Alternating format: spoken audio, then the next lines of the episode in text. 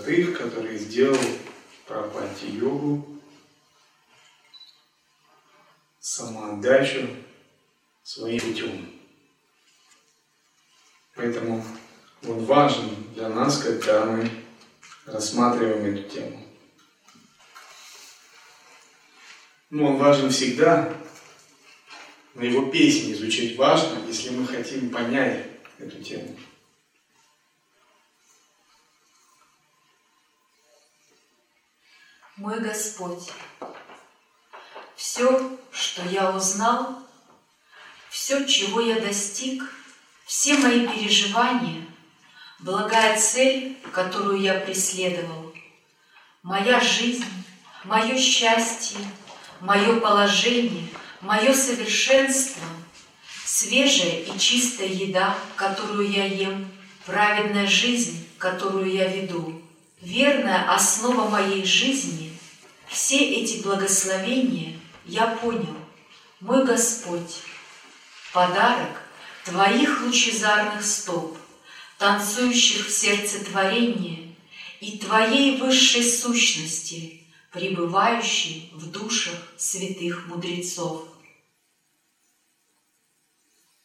Он стал мной, Он стал собой, Он стал мной и собой, Он стал сладким медом сокровенного объединения.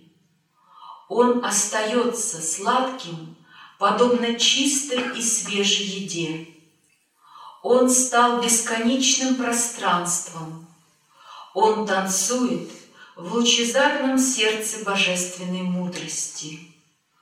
Он стал владыкой Вселенной. Все это Он, Господь, с любовью пребывающий во мне, смиренным. Так Рамалинга говорит, Он стал мною. Когда достигается пик самоотдачи, приходит реализация самоузнавания, но не ранее. Абсолют не может стать нами, если у нас есть эго. Это невозможно. Абсолют может стать нами только в результате самоотдачи, где исчезла двойственность. И здесь мы должны начать с того, что признать верховенство Абсолюта. То есть этот мир существует для Абсолюта. Вселенная существует для Абсолюта. Все живые существа существуют для Абсолюта, не для себя. Они, мир не существует для того, чтобы душа наслаждалась или воплощала свои амбиции. Потому что конечным бенефициаром является Абсолют. Все живые существа – это даже не рабы. Я бы сказал, это атомы Абсолюта. Атомы. Если раб, то тут еще каждый раб мечтает вырваться из своего рабства. И он иногда, внешний раб, может не признавать свое рабство. У него может быть какая-то гордость своя. То есть Рабство абсолюта – это, так сказать, начало. Но по сути все живые существа – это мыслящие клетки, мыслящие атомы Абсолюта. Потому что Он один только существует. И вот ведическая традиция говорит, что все наши тела – это измерение Абсолюта, называемое Вишва. Совокупность всех наших тел – это как клетки Абсолюта, как атомы Абсолюта. И не только физической Вселенной, не только человеческой расы, а животных, птиц, все это Вишва. Одно огромное тело Абсолюта. Но нам никогда не приходит это в голову. Мы считаем, я индивидуальность, я человек, у меня отношения с другими, мои амбиции важны, мое эго важно. А с точки зрения Абсолюта все это не важно. Он обнуляет все наши амбиции, все наши претензии. Мы просто его мыслящие, разумные атомы. Но чтобы это понять, нужно признать его верховенство, признать, что Абсолют существует сам по себе и сам для себя. То есть смысл его существования в нем самом. Он не существует для других. Он не имеет в себе причины, ибо если бы он имел какую-то причину над собой, источник, то было бы нечто выше Абсолюта. Он сам себе является причиной, и он сам существует для самого себя. То есть не для существ, не для Вселенной. Материальная Вселенная, можно сказать, видимая нами. С одной стороны, это иллюзия наша, как обусловленных существ.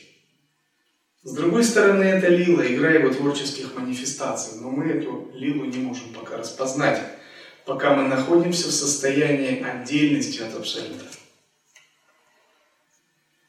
И задача живых существ – это жертвовать собой ради Абсолюта. Отдать Богу все. Но не всех существ, а тех, которые идут по пути духовной эволюции.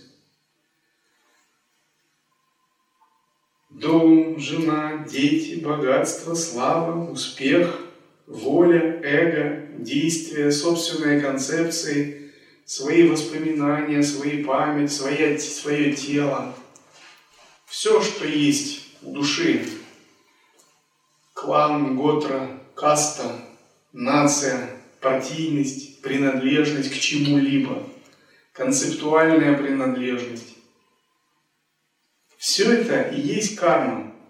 Все это и есть разные формы обусловленности.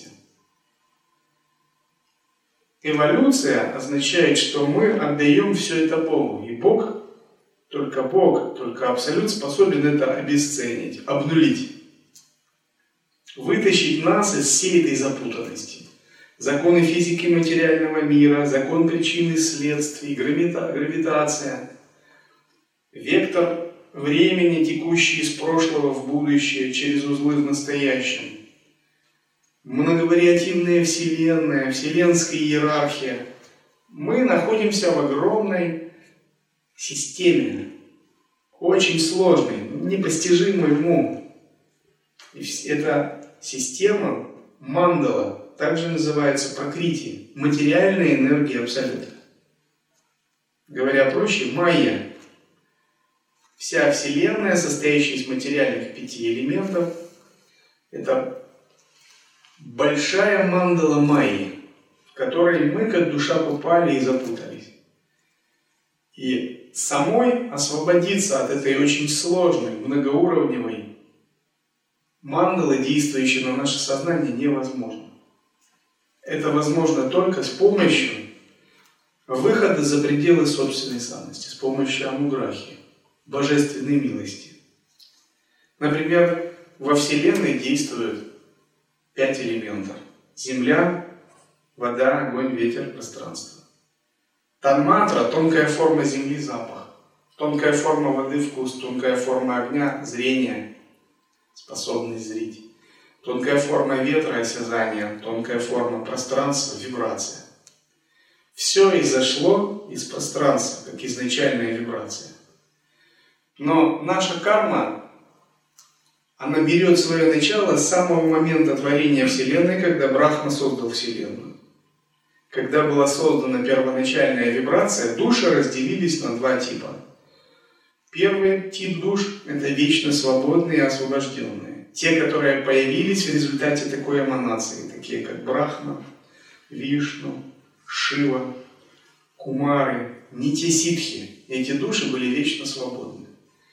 И когда они были созданы, у них не было ложной понятия карма, я есть отдельное существо, и они не обусловились игрой пяти элементов пяти стихий Вселенной. Второй тип душ – это те, которые, появляясь, начали идентифицировать себя с различными элементами, с различными оболочками. Они начали терять память о Хамбрахмасме. Их ощущение «я есть абсолют» начало тускнеть, их сияние начало падать. Разные формы отождествления их сознание начало вливаться в сансару, в материальный мир, прокрытие. И как только их сознание начало тускнеть, у них зародилась память, зародилось понятие кармы. То есть Грубые энергии Абсолюта были отдельны от них, и они, они отождествлялись с ними, у них не было памяти, а значит и закона кармы не было, не было кармической ответственности, мне нужно было перерождаться. Но как только началось отождествление, возникло понятие памяти, началась ответственность за карму, и карма в тот же миг возникла, она как бы загрузилась в сознание одномоментно с отождествлением. То есть пока нет отождествления, нет кармы, нет ответственности, есть только лила появилось отождествление, те же самые игровые манифестации Абсолюта, та же самая чит-шакти Вилоса перестают быть Вилосой, Вилой и становятся кармой. И уже присутствует в подсознании как факт отождествления. То есть наша карма на самом деле это форма игры Абсолюта, но потому что мы отождествляемся с этими энергиями, она является нашей кармой. И мы вынуждены ее отрабатывать. В тот момент, когда мы освободимся от такой идентификации, мы увидим ее как вилосу, как лилу, игровую эманацию абсолюта. Нам не нужно будет ее отрабатывать. Она вообще представлена для нас в другом виде. Но для этого надо полностью изменить свое отношение к жизни. Из эгоистичного к состоянию, к отношению самоотдачи. То есть дать себя использовать Бога, Богу, а не пытаться использовать Бога. И вот когда мы даем себя использовать Богу, становимся руками и ногами божественной воли, говорим не моя воля, а твоя, это именуется пропати-йога, отбрасывание эго, самоотдача.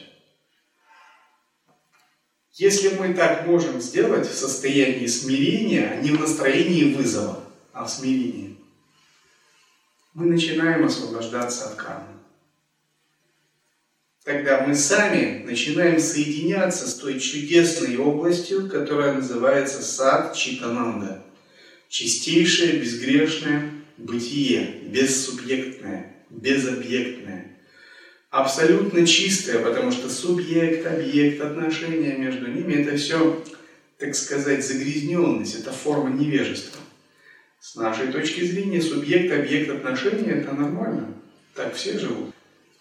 Но с точки зрения святых, субъект, объект, отношения – это форма иллюзии, форма невежества. Именно через это майя хватает нас. Сад это природа Бога, вернее, сущность Бога. Это отсутствие этих загрязнений. Чистейшее бытие, никаких примесей. Нет примеси разнообразия, нет примеси субъект-объектных отношений. Нет ни карма мало, ни майя мало, ни анава мало. И чит – это само постигающее себя сознание. Всеведущее и все наполняющее. И ананда – это вездесущее, всепроникающее блаженство. И когда мы в состоянии смирения, о котором пишет Рамалинга, можем выполнить такую самоотдачу, мы становимся носителями Сачитананды. Мы устанавливаем связь с этой чудесной областью. Наш дух, наше сознание больше никогда ее не утрачивает, не разрывает. Мы являемся проводниками этой области. И задача каждой души двояка познавать божественную мудрость, а второй – быть ее проводником, проводить божественную волю. Божественная мудрость – это джняна шакти. Божественная воля – это ичха шакти. И когда мы это делаем, то реализуется третий тип шакти – крия шакти. Совершать божественные деяния. Вернее, уже не мы их будем совершать, они будут сами спонтанно происходить, как чит шакти виласа, как лила, когда кармы больше нет, чувства делателя нет, а есть лила. И это есть третья шакти, крия. Тогда посредством нашего тела, ума, речи Абсолют может творить, поддерживать, разрушать, сокрывать божественное, проявлять. Мы сдались на милость Абсолюта, мы убрали эго, мы освободили пространство для танца энергии Абсолюта. Вот сейчас, пока есть наш ум, наш эго, мы мешаем Абсолюту. Он пробивается через нас посредством ануграхи, даршина, всего. Но мы не можем распознать его даршин, потому что наш ум сопротивляется, эго сопротивляется. И тогда мы не проводники, а мы как бы так еще полупроводники божественной воли. Но мы стараемся. И мы не совсем познали божественную мудрость Джняна Шакти, а немного ее познали. Поэтому полнота пяти энергий, пяти крия Шакти через нас не может проявиться. Она проявляется слабой степени. Но когда мы выполняем это полностью, то крия шакти, полнота пути энергии проявляется во всем божественном великолепии. Что это такое? Это 16 кала. Это означает стать брахмой, творцом, обрести такой же статус, такую же величие и полноту. Только брахма может проявить полноту всех энергий.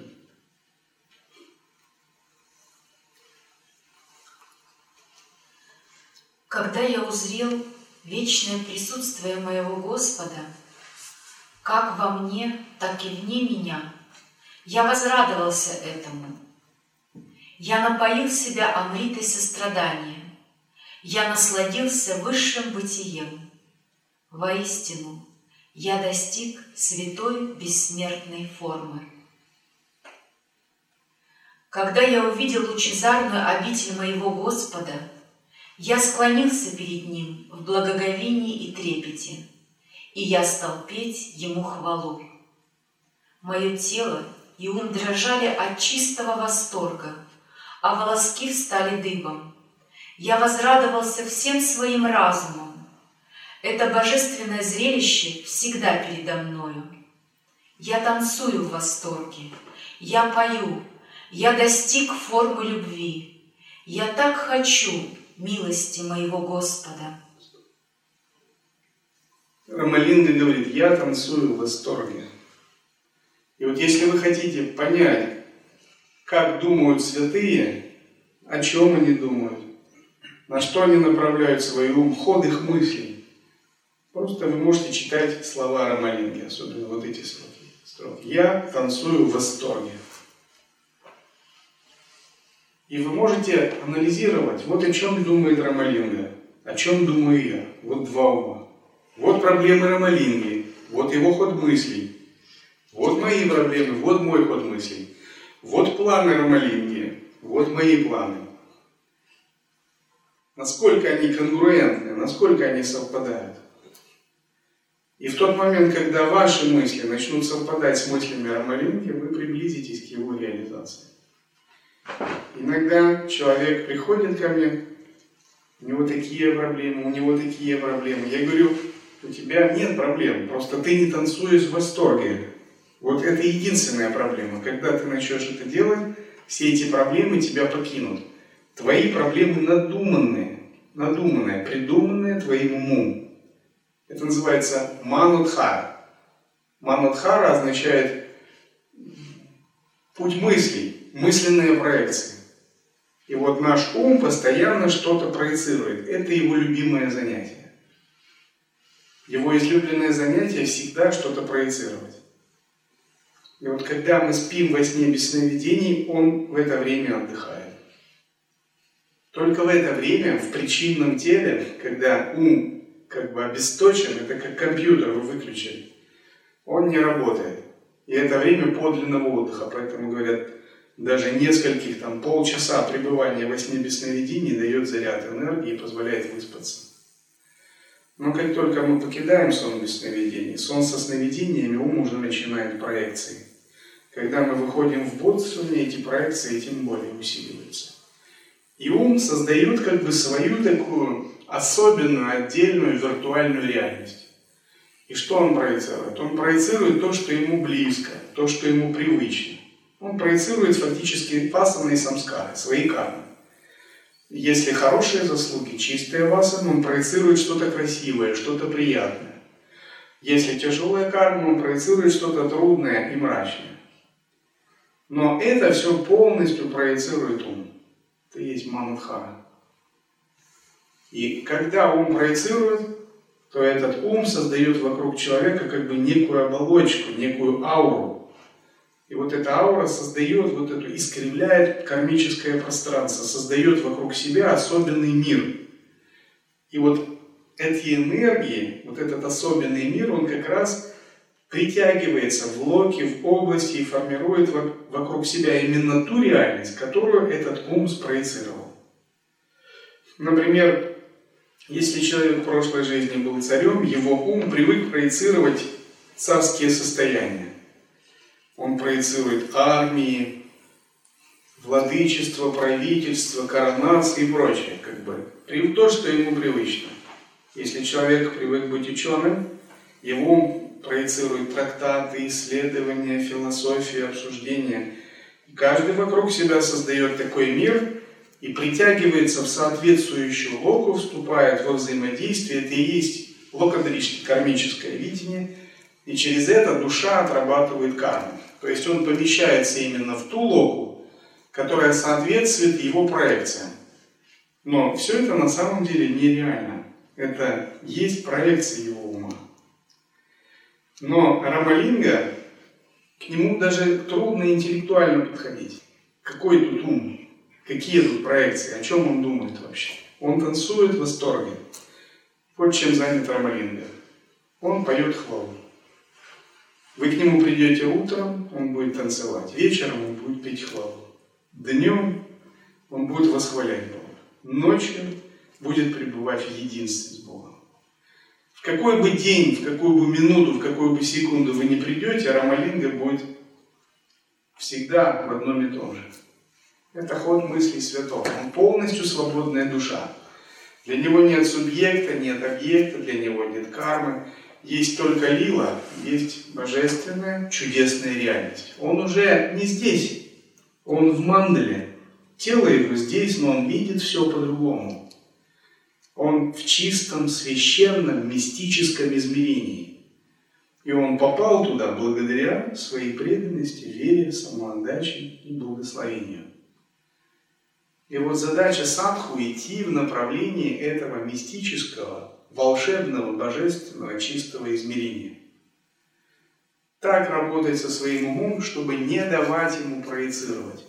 Потому что ум все равно будет пытаться проецировать. Это его свойство. Как бы то ни было, он будет искать любые возможности, чтобы спроецировать свое. Ум похож на непослушную собаку, которая только если хозяин отвернулся, она побежала знакомиться с другой собакой.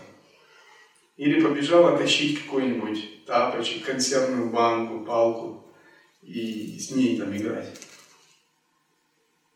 Но возможно так контролировать ум, чтобы сделать полностью свою жизнь непрерывным самопреданием. В этом смысл пропати йоги.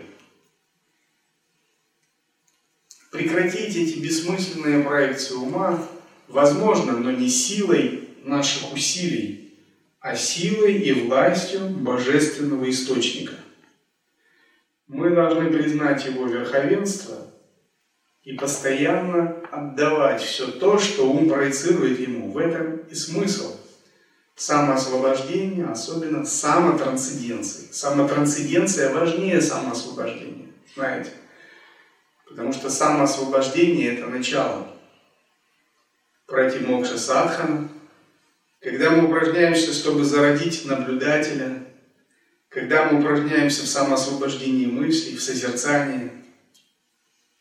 Но пропати йога, самотрансценденция – это когда мы этого наблюдателя начинаем поворачивать к своему источнику. Да, наблюдатель создан, отлично. Наблюдение есть мысли, растворяются, я себя помню, есть внимательность, это хорошо. Но это не есть истинное созерцание ситхов, это не есть сахаджи самадхи. Это хорошая полнота внимательности. В общем, детский сад пройден. Если вы не зародили наблюдателя, если у вас нет базовой внимательности по отношению к мыслям и чувствам, то вы даже как бы вообще еще азбуку в руки не брали. Поэтому мы занимаемся атмавичарой, зарождением наблюдательности, распознаванием источника мыслей. И когда у нас все это пройдено, мы прошли детский сад в школе Вселенной. Но затем следует, идет следующий этап, когда атмавичара должна перерасти в что-то большее. Я исследую я, я зародил наблюдателя, потом я хочу понять, а что есть сам наблюдатель, кто есть наблюдающий. Я понял, что наблюдатель отдельный, но что есть наблюдающий? Я начинаю всматриваться в наблюдающего, осмотрю, а там только все и начинается. Оказывается, сам наблюдающий содержит в себе Бога. То есть разверни чуть глубже наблюдающего, и ты увидишь самого Брахмана. И тогда я начинаю снова с самого начала. Я теперь начинаю исследовать наблюдающего. И когда вижу, что наблюдающий открывает мне невероятное пространство, это перерастает в Брахмавичару. Я исследую, Брахмавичара продолжается, я уже исследую Бога. И когда я его исследую, я понимаю, что в какой-то момент я как субъект, исследователь, исследовательский субъект, как исследователь, должен прекратить это. Я должен вместо сохранения дистанции вместо вот такого независимого, незаинтересованного исследователя я должен отдаться. Я вот этого исследователя должен бросить к ногам Брахмана. Я сам должен раствориться как исследующий. И вот с этого момента начинается самоотдача. И когда мы бросаем исследователя к ногам Абсолюта, когда мы растворяем душу исследователя в Боге во время Брахмавичара, это атманеведана, возникает величайший восторг и блаженство. Это Брахмананда. Уже нет смысла исследовать. Ну, это как вы смотрели на Луну, смотрели в телескоп, а потом вы поняли, а чего сидеть, надо лететь на Луну. Вы прилетели и стали на Луну. Вам не надо больше смотреть в телескоп на Луну. Вам надо ходить по Луне и наслаждаться, что вы на Луне если мы примем, что Бог – это Луна, Луна осознавания.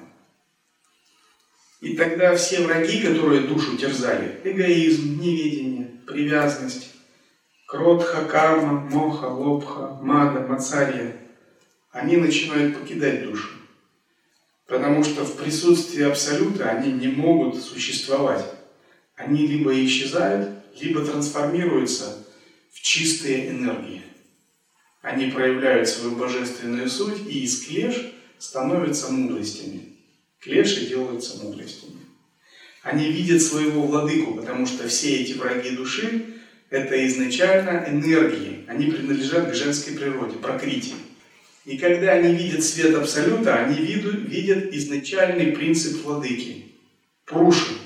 И они сдаются все Пуруши, все очищаются. Я мыслю, и Господь дарует мне все мысли. Я ем, и Господь всегда насыщает меня едой. Услышьте, прощая все мои грехи, мой Господь в своей милости танцует в сердце реальности. Господь, бесконечный в своей имманентности и трансцендентности – которого ищут извечные веды и агамы, с радостью принял меня своим слугом, слугой в сердце реальности. Теперь он не оставит меня ни за один мой недостаток. Господь смилостивился благословить меня. Он отдал себя мне. Услышьте, Он стал одним целым со мной. И когда наша самоотдача набирает такую силу, что мы отдаем свое эго, мы обнаруживаем, что Абсолют идет нам навстречу, скажем так. По принципу, если ты долго всматриваешься в бездну, бездна начинает всматриваться в тебя. И вот когда мы чувствуем, что Абсолют идет нам навстречу, это называется Ануграха Шакти. Нисходящая, просветляющая сила. И эта сила дает нам возможность самотрансцендироваться, выходить за пределы своих ограничений, покидать свое малое «я». И в этот момент мы выходим из юрисдикции кармы, юрисдикции сансары и переходим в юрисдикцию Бога. Есть два таких понятия – марджаранья и маркатанья. Марджаранья – это путь котенка. Маркатанья – путь детеныша обезьяны. Марката – обезьяна. Это разница между пассивным самопреданием и активным самопреданием. Марката Ньяя, путь детеныша обезьяны, предполагает, что детеныш обезьяны вцепился в свою мать и держится за нее. Он активен, он не отпускает свои лапы, как маленькая обезьяна. Детеныш обезьяны вцепился в свою мать, а его мать скачет по веткам. Значит, и он вместе с матерью скачет по веткам. Маджара Ньяя – это более пассивное самопредание, когда кошка берет котенка за шкуру в области шеи и просто несет ее в зубах, а котенок вот так.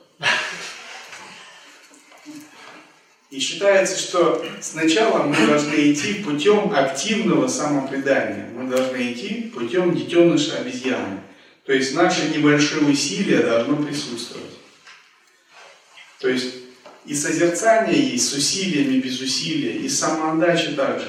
То есть мы постоянно небольшую активность должны проявлять. То есть мы должны держаться за Бога мы должны держаться за это новое переживание жизни в самоотдаче и постоянно бдить, насколько мы хорошо держимся, как обезьяна держится за свою мать.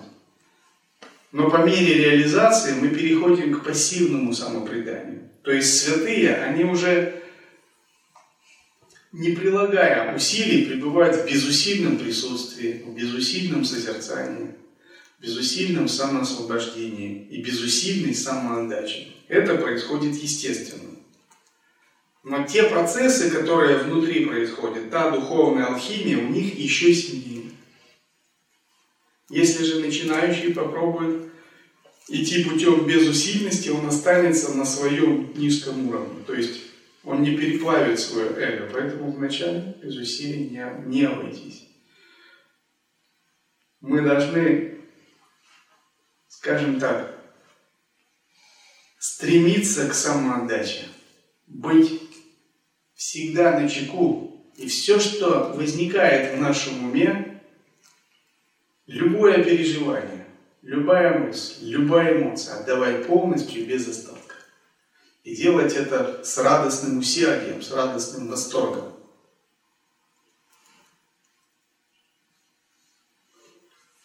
Мировая религия завладела сердцами мужчин и женщин этого мира. Они поют о ней в сладкозвучных стихах. Они толкуют ее повсюду. Они воспевают ее с нежной любовью. Единый лучезарный Господь Вселенной заполняет и овладевает умами всех. Все враждующие секты и догмы исчезают, погибают и уходит навсегда. Моя сестра, ты говоришь, блаженный Господь этой вселенной поднял свою ногу, чтобы танцевать, а я отвечаю, Господь поднял свою ногу, чтобы благословить меня и возложить ее на мою склоненную голову. Моя сестра. Абсолют может возложить ногу, но только на склоненную голову. На гордо поднятую голову он не возложит свою ногу. Однажды у меня был опыт, скажем так, нижних миров, адских измерений. И опыт был такой. Я стоял на берегу, смотрел, как души находятся в определенной мрачной области, ну как в воде какой-то болотной, может быть. И все они по шее вот так в этой воде, в черной воде. Только головы торчат. Много-много.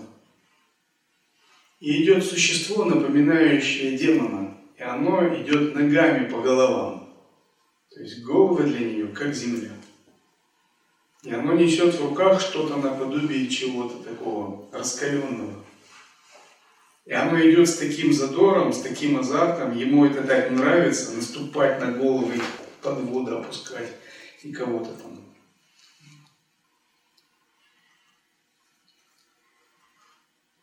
И вот если мы обладаем такой эгоистичной гордостью, то к нам Господь тоже придет, но вот в такой форме, может в такой форме. Но если наша голова склонена благодаря самоотдаче, он приходит в виде благословений, в виде божественных существ. Потому что эго – это источник всех бед, это источник всех проблем кармических. Эго ведет за собой различные цепочки кармы и различные сценарии божественных сил по отработке этой кармы, по нейтрализации этой кармы. Когда же наступает самоотдача, Абсолют касается нас своей стопой. Это метафора. Вы не увидите стопы, которые вам так касаются. Но вы почувствуете это так. Моя сестра, кому же нам обратиться в этом бескрайнем мире, дабы разрешить наш спор? Мой Господь, пусть сгинет власть с лица земли которой сострадание чуждо. Пусть царством мира сим владеет тот, кто прозорлив и милости Господней ищет. Кстати, в Индии, в штате Керала, Рамалингу называют коммунистом. Знаете теперь почему? То есть ему поклоняются именно как другу бедных, тому, кто за всеобщее равенство, любовь и братство. Коммунисты взяли его как свой, как бы, свое божество тоже. Потому что в Индии такая ситуация. Любой политик может иметь успех, если он говорит о святых и о санатанадхарме. Неважно, кто ты, коммунист или нет.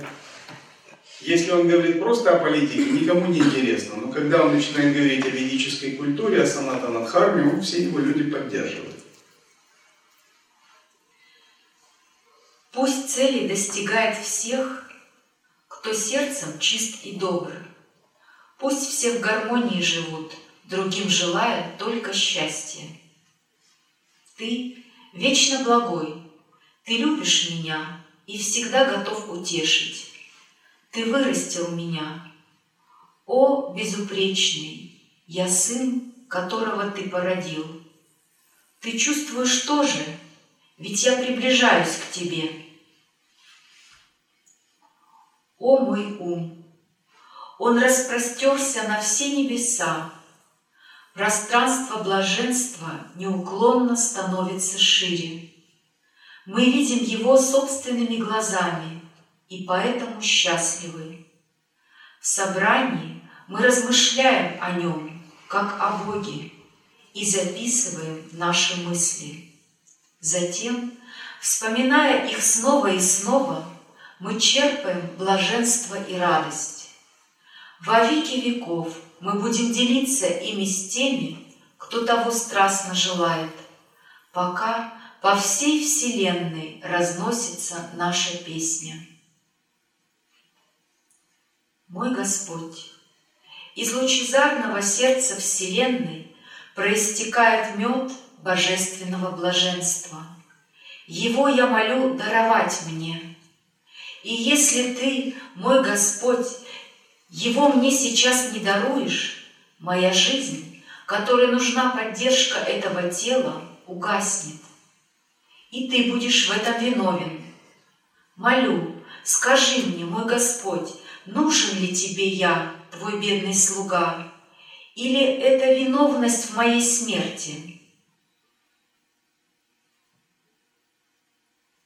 Мой Господь, ты снял все завесы, что окружали меня. Ты показал мне все те чудеса, что были спрятаны от меня. Ты дал мне спелый плод счастья, Что дарует чудо превыше бесконечного пространства. Ты открыл мне все блаженные состояния бытия, Что по ту сторону моря печали и боли. Так ты даровал освобождение своему бедному слуге. О Боже! О Господин! Рамалинга говорит, ты даровал освобождение своему бедному слуге. Он не, он не говорит, я достиг освобождения. Потому что освобождение возникает тогда, когда я исчезает. То есть сама фраза «я достиг освобождения» – это логически неверная фраза. Это абсурдная фраза. Но иногда святые могут и так говорить. Но в принципе она неверная фраза. Потому что я не могу достичь освобождения. Я не может достичь освобождения. Я и есть связанность. Я и есть карма. Я и есть неведение. Неведение не может достичь джняны. Это все равно, что говорить, что вор стал полицейским. Я – это вор, я – это неведение. Неведение не может обрести знания. Неведение может уйти, максимум, что оно может. Момент соприкосновения сознанием оно может уйти. Темнота не может породить свет, не может стать источником света. Она исчезает в момент соприкосновения со светом. И он говорит, ты даровал мне освобождение. Темнота не может сама обрести зрение, но когда приходит свет, она исчезает, и зрение обретается.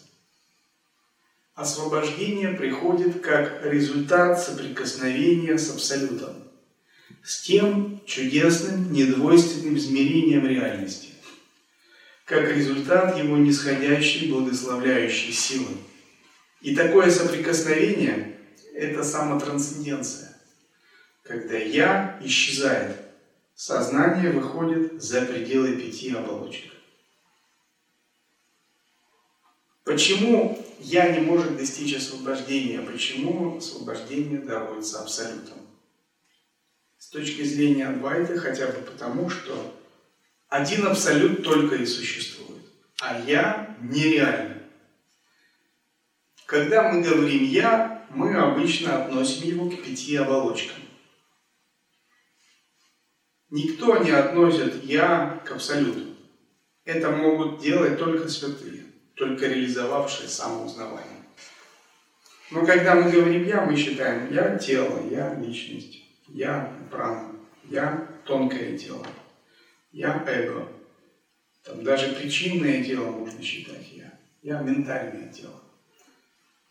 И вот это «я» все, оно растворяется в момент соприкосновения со светом абсолюта. Наступает лая. Вот это мы называем Антахкара Млая Чинтана.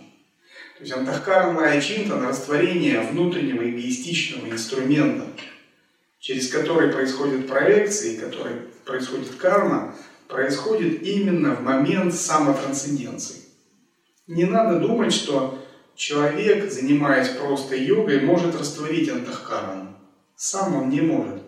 Там сильная концентрация, дхарана, дхьяна – полнота внимания, там некоторый уровень созерцательного самоосвобождения. Нет, это невозможно. Все равно тонкие механизмы антахкараны, чита, манас, будхи и прочее, они будут существовать либо в тонком теле, либо в причинном теле. Что это за тонкие механизмы? Отождествление с временем. Прошлое, будущее, настоящее, ход времени, чувствительность к ходу времени. Отождествление с пяти оболочками ну, законами Вселенной, законами природы, отождествление с причинно-следственными связями. Эти законы настолько тонкие, они настолько глубоко встроены в нас, что личная практика не способна это устранить полностью.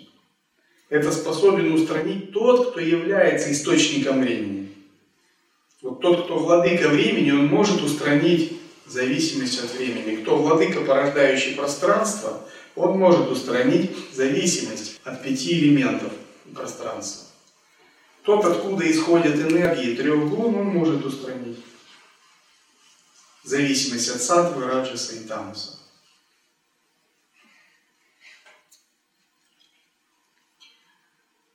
О Боже, о Господин, о Мать, о Отец, Ты – мое единственное убежище. Мой Господь, Ты – мед, Ты – пища, Ты – Господь, сияющий Вселенной, Ты – божественный свет, что входит в телесную структуру аскетичных святых. Ты – высший опыт, Ты – вселенская жизнь внутри моей жизни. Ты – волшебник, что превращает меня в себя. Ты – Всевышний Господь, мой учитель, моя мать и мой отец. Ты – мое единственное прибежище. Чем занимается садху? Служение, восхваление, прославление, поклонение – подношение, снова служение, восхваление, прославление, поклонение, служение, подношение. Это жизнь садху. Это жизнь в непрерывной связи с трансцендентной реальностью, в непрерывной связи с Богом. Когда такая непрерывная связь возникает впервые, мы называем это стадией зачатия. Но стадия зачатия – это всего лишь кратковременный сеанс связи, может быть, одной секунды даже. Когда мы почувствовали это, ощутили, это как сверкнула молния, но она может также и уйти. И снова, это как вы идете ночью, молния сверкнула, вы все увидели, как оно есть, и где ваша тропинка идет. Молния исчезла, снова темно в глазах. И вы понимаете, надо куда-то туда, и вы идете на ощупь. Но у вас есть память. И должно пройти много времени, пока эта связь станет неразрывной. И садху, отдающий себя, живет в непрерывной связи с абсолютной реальностью. И тогда эта абсолютная реальность начинается мягкое переподчинение, переподчинение ума, переподчинение воли, переподчинение эго, подчинение мотиваций, ценностей, планов. В последнюю очередь идет уже переподчинение праны, элементов тела, что самое трудное. Потому что даже если вы подчините ум, волю, мотивации, эго, сознание, то прокрити, ваше тело это источник, носитель прокрити. Оно принадлежит другому измерению. Измерению прокрити все равно будет жить по своим законам. И должно пройти очень много или времени, или кальп, или лет, чтобы произошло переподчинение татв, чтобы татвы растворяться начали в божественном свете, чтобы татвы в теле заменились на божественные татвы. И это мы называем панчабхут лая чинтана. То есть панчабхут лая чинтана полностью происходит, когда татвы тела переподчиняются. Это более глубокая вещь, но Рамалинга был настолько свят, что он при жизни реализовал Панчабхутмая Читу. То есть даже его тело переподчинено было Богу. Его земля соединилась с божественным светом и стала протоэлементом, чистой землей, не такой твердой, как у нас в мире явлений, а чистейшим желтым золотым светом. Его вода стала чистым белым светом, его огонь стал чистым рубиново-красным пространством различающей мудрости. Его ветер стал чистым изумрудно-зеленым пространством, сияющим пространством всесовершающей мудрости. Его элемент пространства стал чистым бирюзовым пространством всеохватывающей мудрости, мудрости, синтезирующей все. То есть он осуществил полностью в полном виде панчабхутлая чинтана. Поэтому его тело исчезло во вспышке света. Его тело уже при жизни было иллюзорным. Он его проявлял на благо других, но оно было не физическим. В нем была другая биология, другая биохимия, биофизика, божественная, не научная. Говорят, что когда журналисты попросили Девраху Бабу, спросили, сколько ему лет, он сказал, что он старше Адама и Евы Ученый один дотошный все-таки он добился того, что взял волосок его с его головы на исследование, там, анализ ДНК. И когда он увидел, он увидел, что возраст волоса Деврахи Бабы – это пятилетний ребенок. Он в изумление пришел и поклонился Деврахи То есть он не понял, он полностью был сбит с толку. Согласно анализу, это был волосок пятилетнего ребенка. Когда татвы тела соприкасается с божественной реальностью, генетика, мера людей перестает работать.